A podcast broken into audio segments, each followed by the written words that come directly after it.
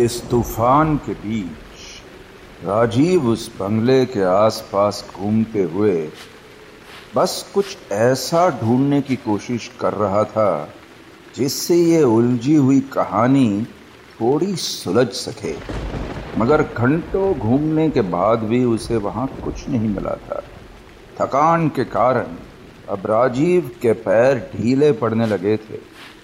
राजीव बंगले की तरफ़ वापस जाने के लिए मुड़ा ही था कि तभी गार्डन में किसी चीज़ पर उसकी नज़र अटक गई। बात थोड़ी अजीब थी।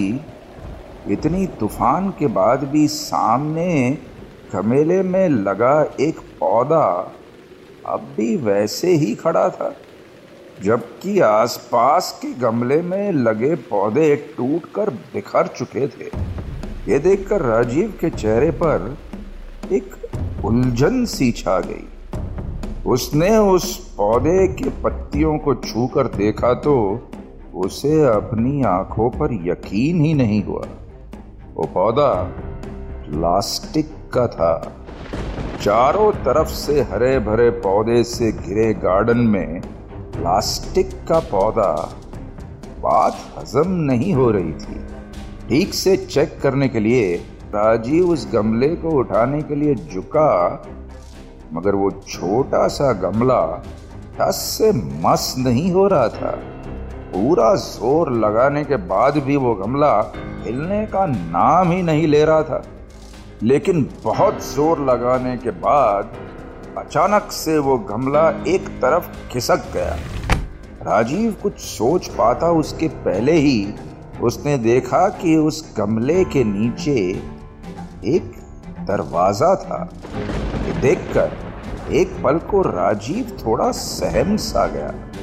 शायद वो जो ढूंढ रहा था, वह उसे मिल चुका था। उसे समझ ही नहीं आया कि अब आगे क्या करना होगा।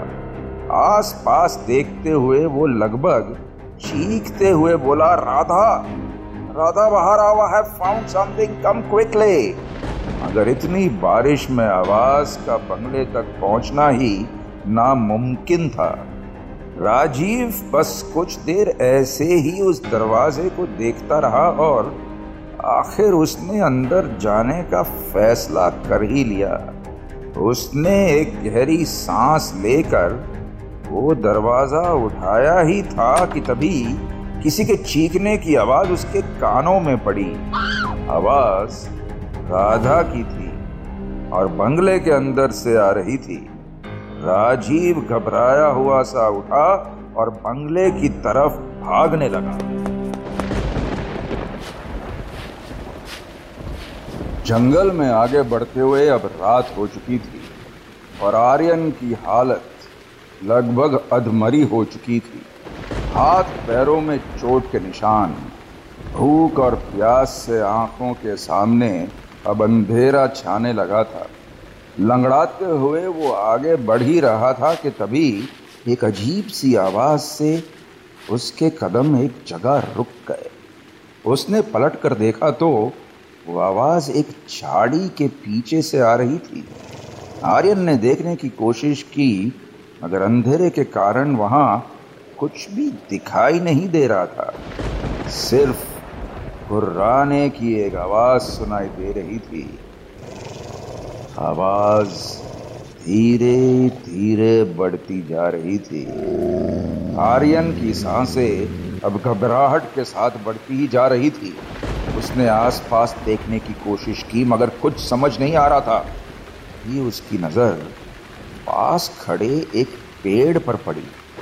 आर्यन बस बिना कुछ सोचे समझे ही उस पेड़ पर चढ़ने की कोशिश करने लगा।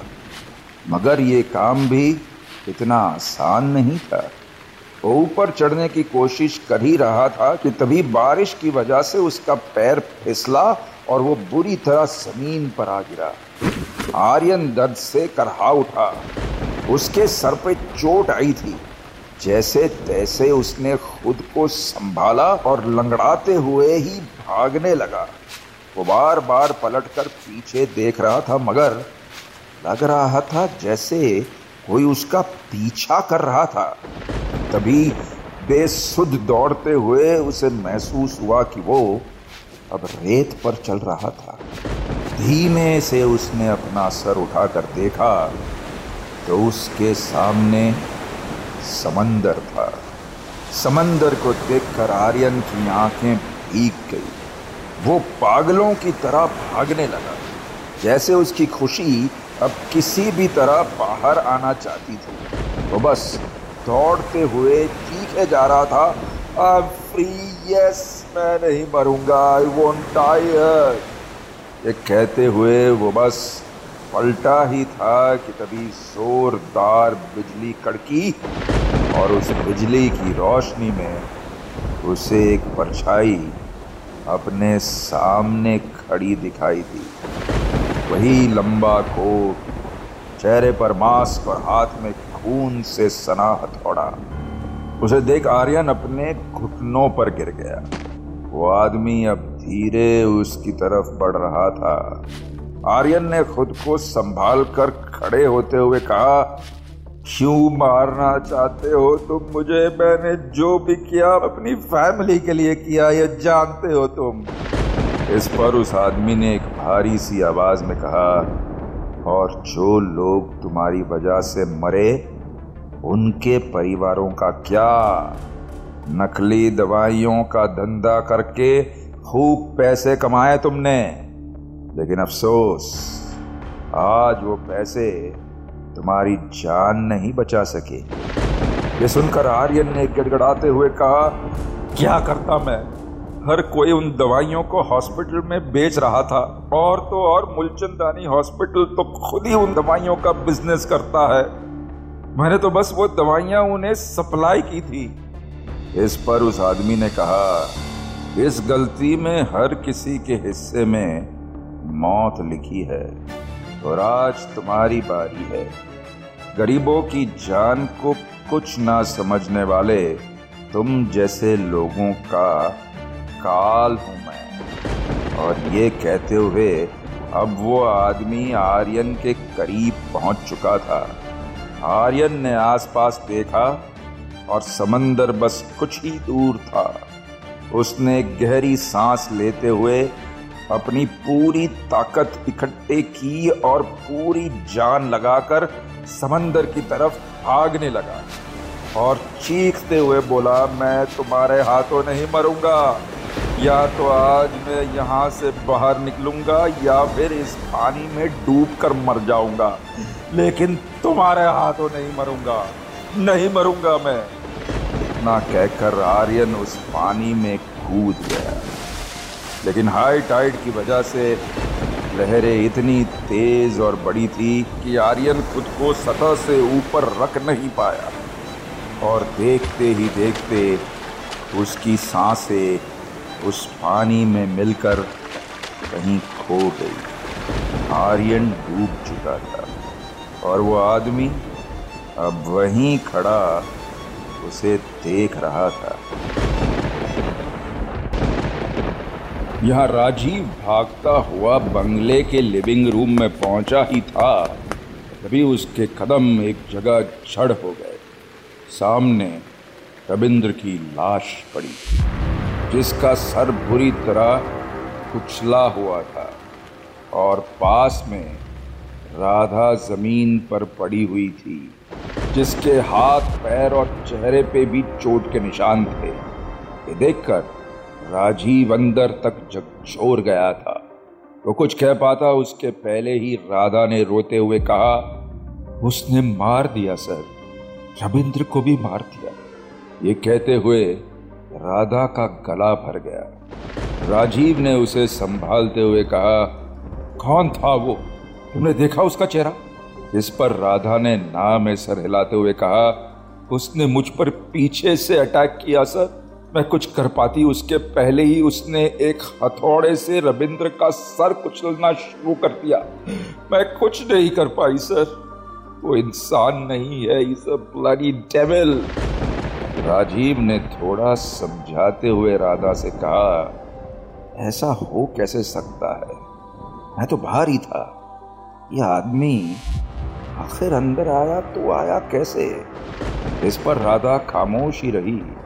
राजीव ने एक नज़र रविंद्र की लाश को देखा और कहा we have to end this ये सब अब और नहीं चल सकता.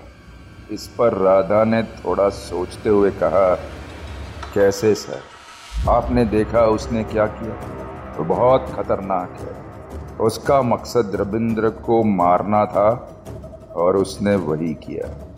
He is too damn dangerous इस पर राजीव ने उसे थोड़ा समझाते हुए कहा, देखो, हम पुलिस वाले हैं। We are suppose to catch people like this और वैसे भी मुझे कुछ मिला है। शायद अब ये कहानी यहीं खत्म हो जाएगी।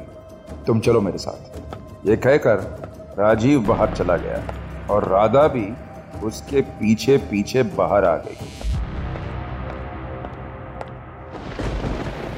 वो लोग बाहर आए थे कि सामने का नज़ारा देखकर उन दोनों का कलेजा फट पड़ा। उस तहखाने के दरवाजे के ठीक पास वाले पेड़ पर सीमा की लाश टंगी हुई थी। उसकी आँखें बाहर थी और शरीर भीग चुका था। ये देखकर राजीव की आँखें नम हो गई। मगर कुछ और भी था जिसने राजीव का ध्यान अपनी ओर खींचा, और वो थी एक सीढ़ी जो सीमा के हाथ में बंधी हुई थी। उसे देखकर राजीव ने थोड़ा सोचते हुए कहा, वो आदमी और ये सारे लोग कहीं ना कहीं उस हॉस्पिटल से जुड़े हुए हैं। इन सबने कुछ न कुछ तो ऐसा किया था जिसका बदला चुन चुन कर लिया जा रहा है। ये सुनकर राधा ने थोड़ा सोचते हुए कहा, आर्यन भी घर से बाहर है। हो सकता है अब तक वो भी। ये सुनकर राजीव ने बात पूरी करते हुए कहा आई नो वो भी मर चुका है। लेकिन जो भी ये सब कर रहा है, उस आदमी को उसके किए की सजा मैं दिलवा कर रहूँगा। नहीं तो इस जगह से हिलूँगा नहीं। इतना कहकर राजीव गार्डन की तरफ़ चल दिया। तब राजीव और राधा दोनों उस दरवाजे के सामने खड़े थे। राजीव ने थोड़ा सोचते हुए कहा, कोई गार्डन में बेसमेंट क्यों बनाएगा? ताकि अंदर वो कुछ ऐसा काम कर सके, जिसे वो दुनिया को दिखाना नहीं चाहता। ये सुनकर राधा ने थोड़ी सहमी हुई आवाज़ में कहा पर सर, ऐसे अंदर जाना ठीक होगा क्या? ही इज़ वेरी डेंजरस हमें बैकअप का वेट करना चाहिए सर ये सुनकर राजीव ने लगभग चीखते हुए कहा, कौन सा बैकअप राधा? इस मौसम में कोई नहीं आएगा हमारी मदद करने के लिए. छह लोग मारे जा चुके हैं। पता नहीं उसकी लिस्ट में और किस किस के नाम है। उसे आज नहीं रोकेंगे तो ऐसे ही लोग मरते रहेंगे। इस पर राधा ने एक झिझक के साथ कहा, पर सर, इन लोगों ने भी तो गलतियाँ की थी ना? मगर लगा जैसे राजीव ने राधा की वो बात सुनी ही नहीं। वो बस झुका और एक झटके के साथ उसने वो दरवाजे को खोल दिया। अंदर देखा तो नीचे की तरफ़ कुछ सीढ़ियाँ जा रही थी और कुछ दूरी के बाद अंधेरे की वजह से कुछ भी दिखाई नहीं दे रहा था। राजीव ने एक नज़र राधा को देखते हुए कहा, देखो, अगर तुम मेरा साथ नहीं देना चाहती हो तो ठीक है, मगर आज मैं उस आदमी को ढूंढ कर ही रहूँगा। ये सुनकर राधा ने चेहरे पर एक गलती के भाव के साथ कहा, नो सर ऐसी बात नहीं है, आई एम सॉरी। मैं थोड़ी घबरा गई थी, पर आप आप सच कह रहे हैं, इस आदमी को पकड़ना बहुत ज़रूरी है। ये सुनकर राजीव के चेहरे पर थोड़ी राहत आ गई। उसने अपनी जेब से टॉर्च निकाली और उस बेसमेंट की तरफ़ पढ़ने लगा। वो जगह किसी गुफा जैसी थी और खत्म होने का नाम ही नहीं ले रही थी। आगे बढ़ते हुए राजीव ने देखा कि दीवारों पर काई जमी हुई थी। और ध्यान से देखने पर पता चला कि दीवारों पर एक कांच की दीवार थी, जिसके अंदर लाशों को किसी केमिकल डालकर रखा गया था। ये देखकर राजीव ने अपनी पिस्तौल निकालने के लिए अपना हाथ बढ़ाया ही था कि उसने देखा कि वो पिस्तौल तो अपने कमरे में ही भूलाया था। वो ये सब सोच ही रहा था कि तभी अचानक दरवाजे के बंद होने की आवाज़ आई। उसने पीछे पलट कर देखा तो राधा वो दरवाज़ा बंद कर रही थी। उसे ऐसा करते देख राजीव ने चिढ़ते हुए कहा, ये क्या कर रही हो? दरवाज़ा क्यों बंद कर रही हो? लेकिन राधा ने इसका कोई जवाब नहीं दिया। वो धीमे से पलटी ही थी कि राजीव ने देखा कि राधा के चेहरे पर एक कुटिल सी मुस्कान थी और राजीव की वो पिस्तौल राधा के हाथों में आगे क्या होगा? जानने के लिए tune in to audio film project with director Vikram Bhatt Monday to Saturday रात नौ बजे। साथ ही से सुनिए रेड एफ़एम इंडिया और सभी लीडिंग पॉडकास्ट एप्स पर। रेड एफ़ पर जाते रहो।